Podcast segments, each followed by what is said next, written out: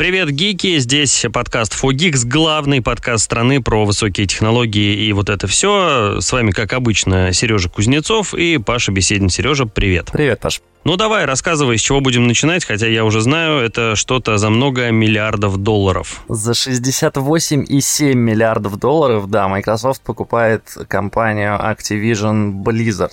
Для тех, кто удивляется, что это за название такое странное Activision Blizzard, я поясню, это две, раньше было две раздельные компании, собственно, Activision, которые много знают, не знаю, по э, разным крутым играм. И Blizzard, которую все знают, конечно, за Overwatch, Warcraft, э, что у них там еще, Hearthstone и прочие-прочие тоже крутые игрушки. Они некоторое время назад объединились в одну, ну а теперь Microsoft покупает их с потрохами за 68, ну, 69 практически миллиардов долларов. И это, ну, мне кажется, эпохальная сделка. Как думаешь, как это вообще повлияет на рынок? Слушай, тут, э, мне кажется, сейчас думать о рынке не нужно. Рынку, наверное, все равно будет. Э, игрокам будет однозначно хорошо, потому что Blizzard сейчас погрязла в каких-то скандалах э, сексуального характера. И там вроде как Бобби Котик уже даже собрался уходить после завершения сделки.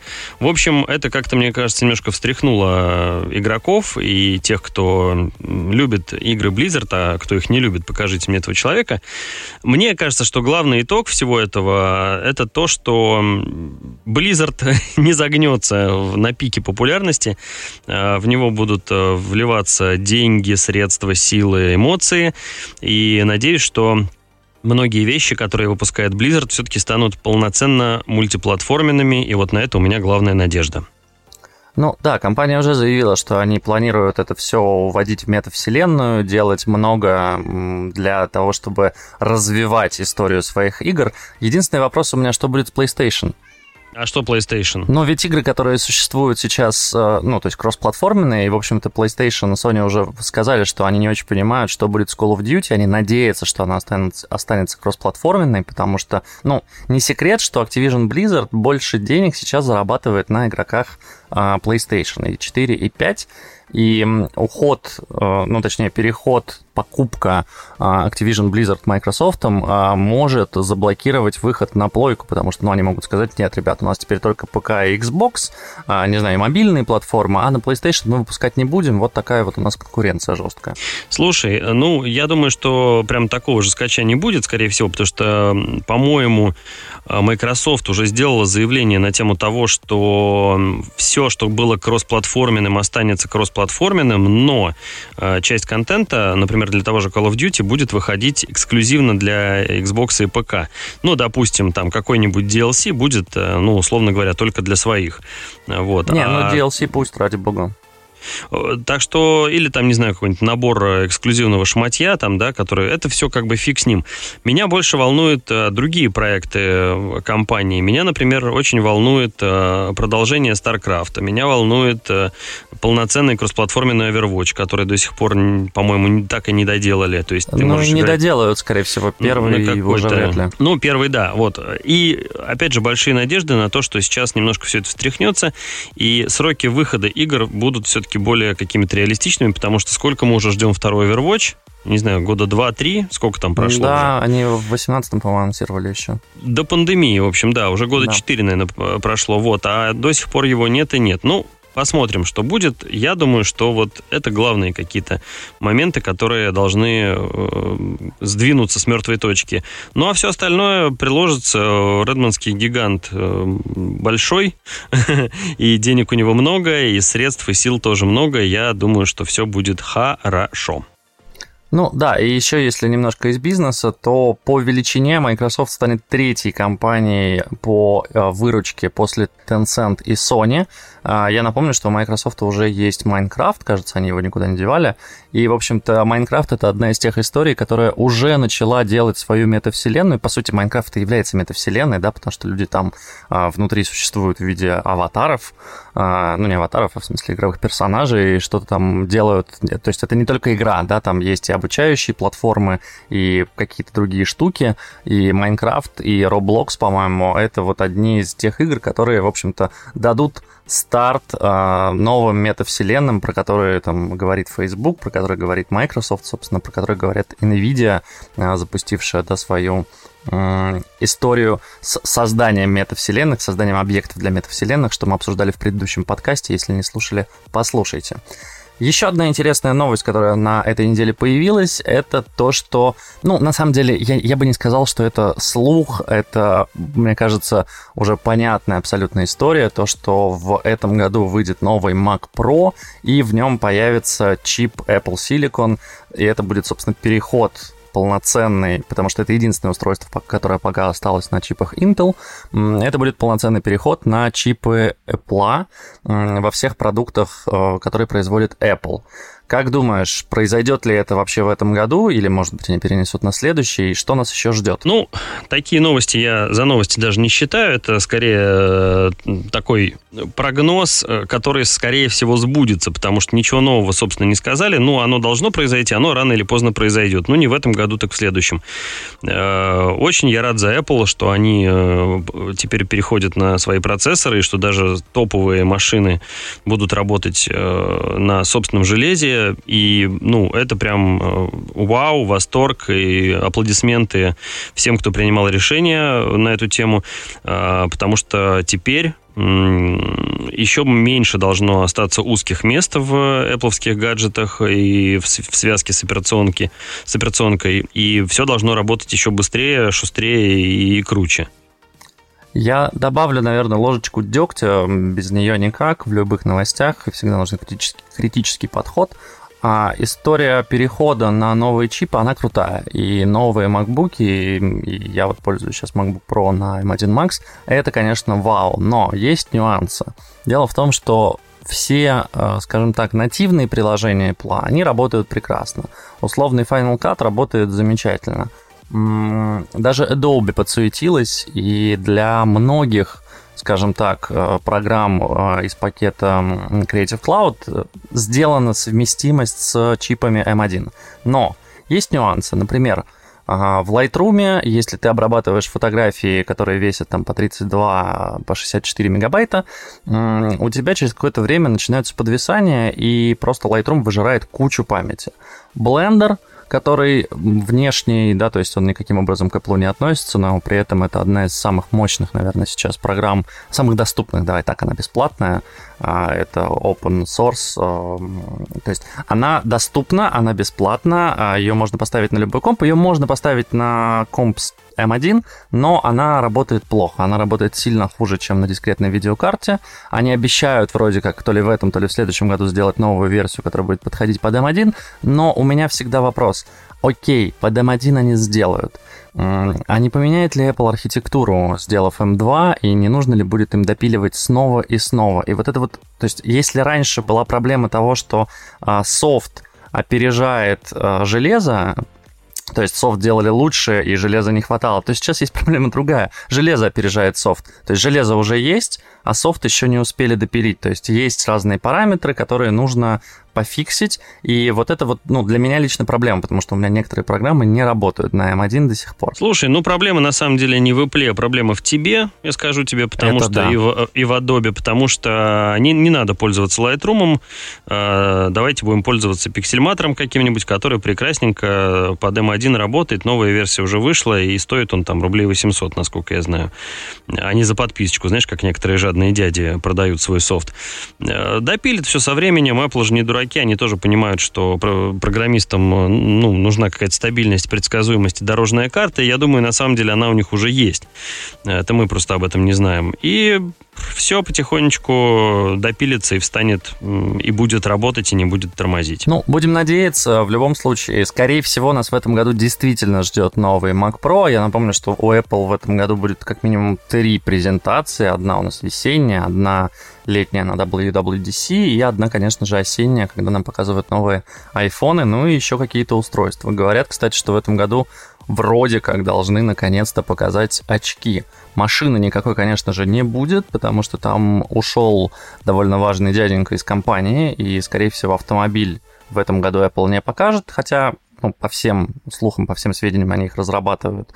А вот очки вроде как нам должны показать. Но мы уже обсуждали про VR и про AR очки Apple. Надо, как говорится, будем посмотреть, какие они будут, потому что очень сильно, конечно, в этом деле зависит от user experience, да, от того, как именно ты будешь, потому что это гаджет, который ты носишь каждый день по несколько часов. Это не смартфон, который ты, если что, убрал в карман, это штука, которая прилегает к твоему лицу, и она должна быть прям безупречной. Послушайте наш предыдущий подкаст, мы там подробненько, кажется, освещали как раз эту тему, спорили и, и выясняли, что и как. Э, предлагаю переходить к следующей новости. Легко. Garmin выпустила умные часы, которые заряжаются от солнца. На мой взгляд, идея огненная, потому что э, у меня тоже есть проблема с часами, ну как проблема, нюанс. Э, их нужно там один раз в пару дней все же ставить на зарядку. Я при этом понимаю, что если я, например, куда-то уехал, или я, например, пошел в какой-нибудь поход, то заряжать мне их, по сути, негде. Ну, то есть мне или нужно брать с собой несколько пауэрбанков, что а, ты понимаешь, что каждый килограмм на, в рюкзаке, если ты куда-то идешь, это вес, и это, ну, довольно тяжело становится. Одно дело там час поносить или, не знаю, на работу с собой взять, а другое дело, когда ты целый день ходишь с этим рюкзаком. И история того, что у тебя часы заряжаются на руке, ну, по сути, сами, да, как часы с механическим автоподзаводом, когда ты просто и трясешь, грубо говоря, рукой, это прикольно. Не знаю только, насколько это энергоэффективно, то есть э, как быстро они будут заряжаться. Вот это у меня, конечно, большой вопрос. Слушай, ну, обеспеченные пацаны, конечно же, носят э, две пары часов. Э, одни разрядились, поставил на зарядочку, надел вторые, еще два дня ходишь, не знаешь горе, тем более, что все синхронизируется. Но с Гармином, наверное, так не получится, даже если они будут медленнее разряжаться, потому что ценник немножко э, зашкаливает, на мой взгляд, тысячу долларов за часы. Ну, наверное, кто-то скажет, что это не очень много, учитывая обычные часы, которые стоят гораздо дороже. Но для гаджета, для такого вот повседневного, ну, не знаю, не знаю. Опять же, нужно посмотреть, сколько они будут держаться на солнечных батареях, будут ли они вообще держаться, потому что, ну, не знаю, в какой-нибудь солнечной Калифорнии, где ты ходишь в маечке и трусиках, да, вот там у тебя, наверное, солнышко будет попадать на циферблат. А в заснеженной Москве, где у тебя циферблат загорожен там как минимум э, рубашкой, э, кофтой и курткой, ну, какой сон? Да и солнца-то особо нету, да, получается, на улице. То есть тут надо, конечно, потестировать в реальных условиях. Э, но идея, конечно, хорошая, и почему бы и нет. Если это работает, то прям круто. Слушай, ну тут нужно учесть, что в них и батарейку увеличили, потому что, то есть, премиальная 7X э, версия, то есть Phoenix 7X, она работает до 578 часов без подзарядки. То есть, ну, это довольно много, это, несколько, это даже не несколько дней, это, по-моему, пара недель. Ну, куда Я тебе больше-то? Ну, что ты будешь в этих часах жить, что ли? Все равно они тебя в какой-то момент натрут э, запястье, ты их снимешь, положишь на тумбочку или там на окно, чтобы они э, солнышко подзаряжали. Слушай, ну, я тебе честно солнышка. скажу, когда у меня были часы с еинком, то есть они разряжались в течение месяца, я носил их постоянно. Я их снимал только когда в душ ходил, э, и, в общем-то, все, потому что все остальное время, ну, как бы мне было интересно, чтобы они мониторили все мои показатели, и во сне я не снимаю никогда часы. Но это, вопро- ты... это вопрос паттерна использования, да, я понимаю. Маньяк, что я тебе скажу? Я маньяк, абсолютно, абсолютно так, но у меня Apple Watch, и я ими максимально доволен. Вот кроме того, что... То есть, если бы их нужно было заряжать раз, э, не знаю, в две недели или раз в месяц, э, это был бы самый идеальный гаджет, а пока вот до самого они чуть-чуть не дотягивают, именно по причине того, что ну, периодически Хотя, благо, они сейчас стали, ну, то есть у последних же за 8 минут они заряжаются и работают 8 часов, это прям крутая тема. Но они напоминают, я иногда нервничаю, что мне часы пишут, пора зарядить, а то вам не хватит на всю ночь. Я такой, ну, блин, ну вот, опять разрядились. Ну, ладно, ладно, вспомните времена, когда они работали меньше суток, вот тогда была жесть. Сейчас-то все более-менее нормально. Но, мне кажется, это не те проблемы, о которых стоит э, думать. То есть работают 500 часов, и ладно, и хорошо, молодцы. А вот проблема, о которой стоит подумать, но не нам, а э, администрации WhatsApp, это перенос и синхронизация чатов между Android и iOS. Э, следующая тема нашего подкаста чудесного. Э, я не знаю, как ты, Сереж, а у меня вот э, проблема перехода на новый аппарат, даже в рамках одной операционной системы, допустим, новый iPhone ты купил, всегда упирался в WhatsApp. То есть с WhatsApp вечно какие-то глюки, баги, что-то не переносится, что-то не в резервной копии, и с ним какие-то постоянно проблемы. Э, вот сейчас они обещают решить их в кроссплатформенной форме, но не все там гладенько. Расскажи, пожалуйста, подробности. Слушай, ну, отвечая на твой вопрос, а, у меня этой проблемы уже нет последние годы, наверное, 4. Потому что у тебя а, нет WhatsApp. Именно так. Нет, у меня есть WhatsApp, я признаюсь. У меня даже установлено это приложение на текущем смартфоне.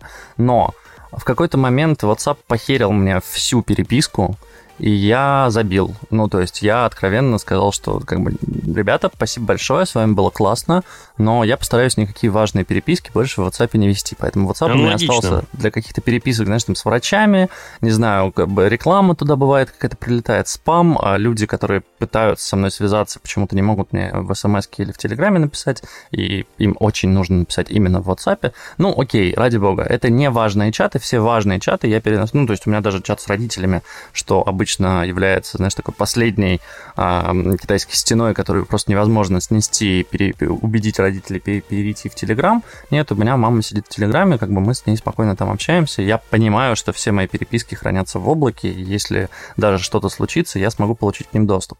Когда я читал эту новость, мне было очень смешно, потому что я каждый раз читаю новости про WhatsApp и такой, а что, этого не было, что ли? Ну, то есть... Так и даже не в этом дело, что не было, а в том, что они опять наступают на свои же грабли. Но есть же вот тебе Telegram с хранением э, всего добра на сервере. Но почему не сделать так же в WhatsApp? Зачем они опять придумали они вот эти грабли? Они хотят, чтобы это было безопасно и не хранилось на сервере. Не знаю, mm-hmm. не знаю, Паш. Мне очень сложно. Я вообще не понимаю, зачем, ну, то есть, почему люди до сих пор пользуются WhatsApp. Потому что я говорю, сколько раз он терял данные. Я напомню, что WhatsApp несколько раз уже отключался за последние пару лет. А, и отключался так прилично, часов на 8. Ну, привычка, ну, есть, привычка. И он неудобный, то есть там нет стикеров, там нет, ну, может, и есть сейчас, я не знаю, но просто там большинство функций, которые есть в телеге, да даже в Вайбере функций больше, чем в WhatsApp.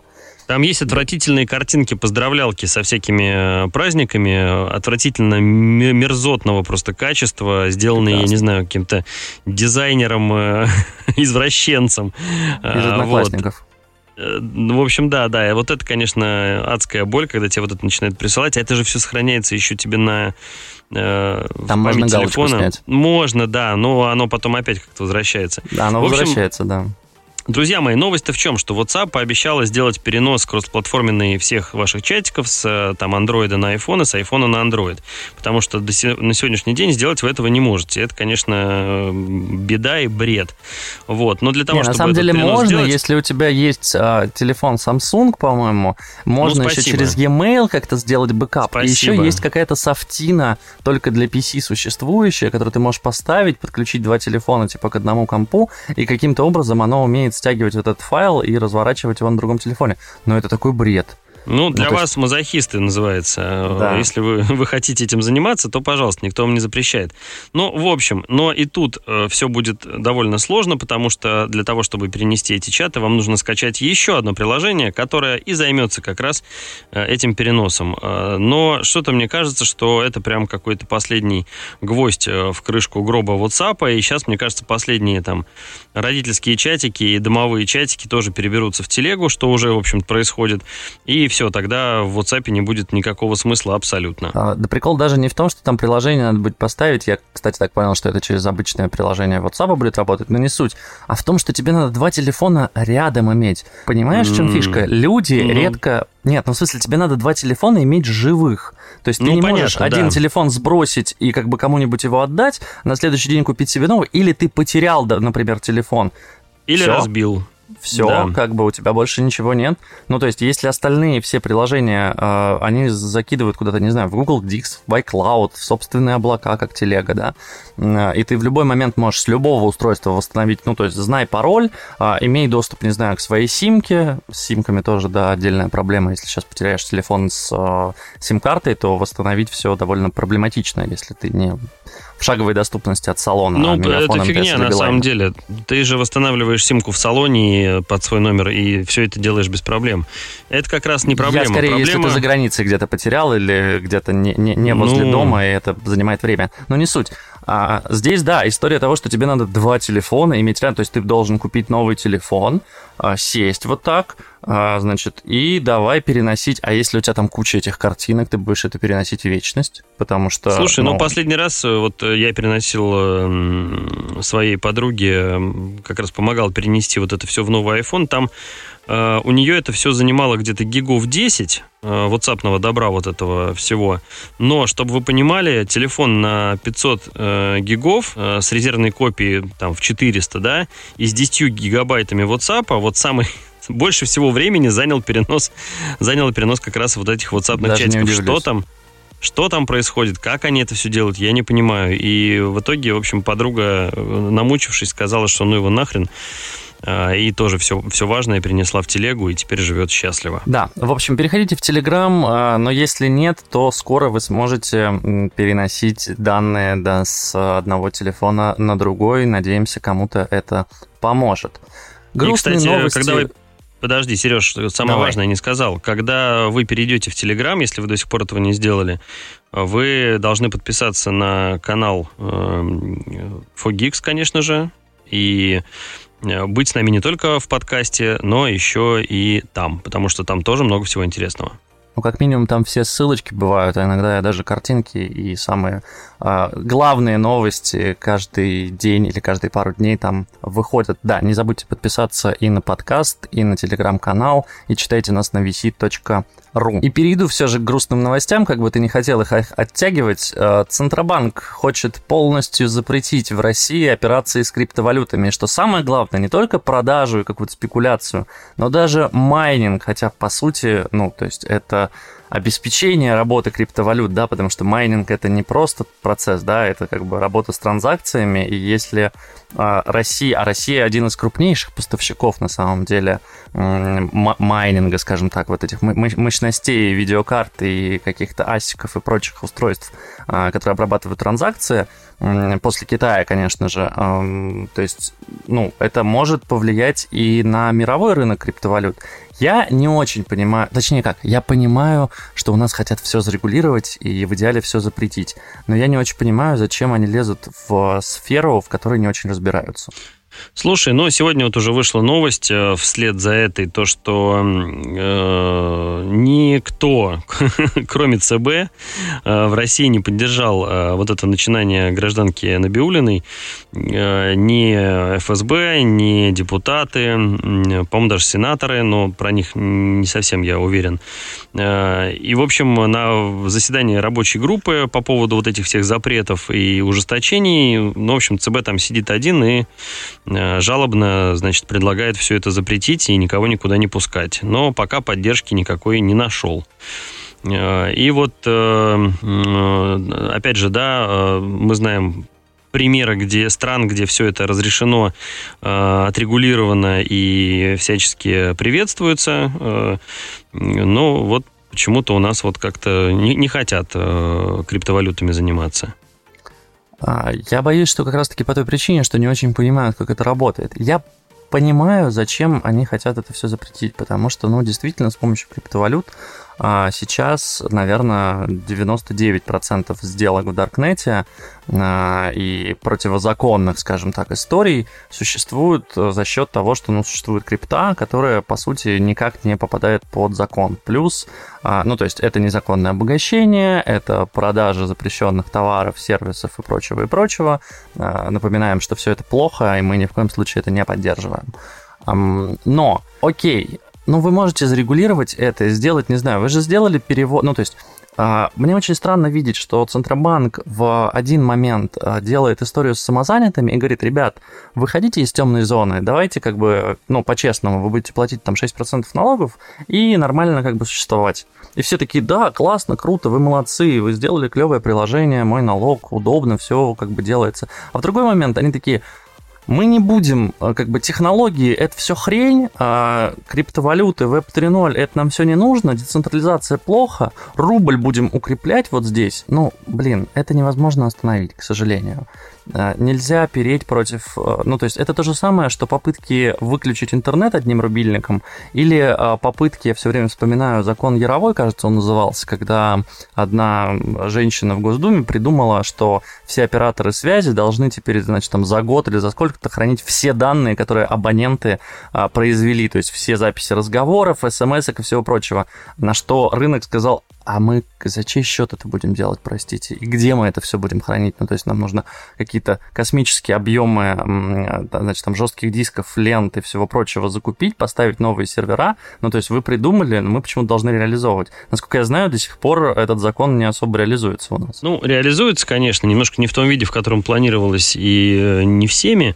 Э, но тут вот интересные комментарии пошли от представителей э, криптобирж, которые говорят о том, что, ну, ребята, вы Telegram не смогли запретить, а хотите тут сейчас, э, значит, все криптовалюты э, прищучить. Нет, на самом деле непонятно другое.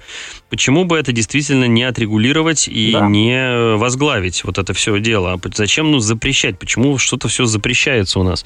Но, видимо, запретить проще, чем э, возглавить, потому что надо же заниматься вопросом, надо разбираться, надо э, вникать. Я думаю, просто вот экспертизы все. не хватает, да. Ну, то есть и поэтому, да. А может быть, знаешь, проверяют общественное мнение, как обычно. Давайте-ка мы сейчас вбросим инфу, что с завтрашнего дня мы запрещаем ходить в красных футболках. Как люди отреагируют? Ну, блин. Вот. Ну и вот, пожалуйста. А тут с, с криптовалютой. Ну, в общем, логично было, как кто отреагирует. Потому что те, кто за это, они в этом не разбираются. Те, кто против, они в этом как раз разбираются, и поэтому они и против. Э, вот. Ну, странный, короче, ход. Не знаю, не знаю. Посмотрим, что будет дальше. Кто, кто кого переубедит. Э, ФСБ и депутаты победят или э, одна тетенька в пиджаке с брошкой. Посмотрим, посмотрим. Но в любом случае новости не радостные. Крипторынок, насколько я видел, отреагировал негативным спуском, скажем так, хотя по состоянию на сейчас непонятно, не могу судить, потому что не вижу перед собой графика. Но тем не менее, в момент, когда анонсировалась эта новость, да, криптобиржи немножко подсели. Еще одна интересная, на мой взгляд, новость, но тут даже интересно не сам заголовок, то, что Spotify стал в топе музыкальных сервисов по миру, да, у них 31%. Мне кажется, это прям очень много, потому что Э, что там, 520, 523 миллиарда, миллиона, миллиона человек. Это весь рынок, э, собственно, людей, которые пользуются музыкальными сервисами, платят за это ежемесячную подписку. 31%, то есть больше трети, по сути, приходится на Spotify. 15% приходится на Apple Music, но что мне интересно, я поковырялся в этой статистике немножко и нашел, что впервые в втором, получается, квартале, да, потому что статистика только-только подъехала за 2021 год, впервые там появился Яндекс со значительной, ну как со значительной, до этого он занимал, видимо, меньше 1%, поэтому его даже не показывали, а сейчас он занимает аж 2% вместе с таким небезызвестным сервисом, как Deezer. Что ты думаешь об этом, Паш? Слушай, я смотрю на эту статистику, и немножко она для меня удивительная, потому что, во-первых, я себе представлял расклад сил немножко по-другому. А, меня удивляет наличие вот сервисов, о которых я вообще ничего не слышал, типа NetEasy. NetEasy, да, меня тоже удивляет. Tencent Music, Amazon Music у нас есть. Я не знал, что Amazon музыкой занимается, вообще не слышал про это даже. Но, видимо, не на нашем рынке. То, что у Apple Music на половину больше, чем у Spotify, ну, логично, потому что они позже пришли в этот бизнес и все такое. Но меня удивляет большая доля э, аудитории Spotify. Почему? Потому что я же все тестирую на себе, uh-huh. и э, могу сказать вот, ну, со стопроцентной уверенностью, что, ну, видимо, это касается, наверное, России, скорее всего, или русскоговорящих стран, скажем так, или русскоговорящей аудитории в мире, вот так вот будет, наверное, логичней. Если вы, ваш одной язык русский, и вы, ну, в общем, вот русский человек с рождения, или русскоговорящий, да, родились там в СНГ, в любой стране, то круче Яндекса сейчас для вас ничего нет, потому что вот Яндекс э, Музыка, ну, там какой-то сумасшедший алгоритм, который предлагает то, что тебе нравится. По крайней мере, со мной так работает. Ни Apple Music, ни Spotify, ни кто-то еще, э, я все их пробовал, не смогли предложить мне адекватную Ты имеешь музыкальную в виду по русскоязычным трекам или... Нет, нет, нет, нет, нет. Там же по-другому все. Там же, понимаешь как?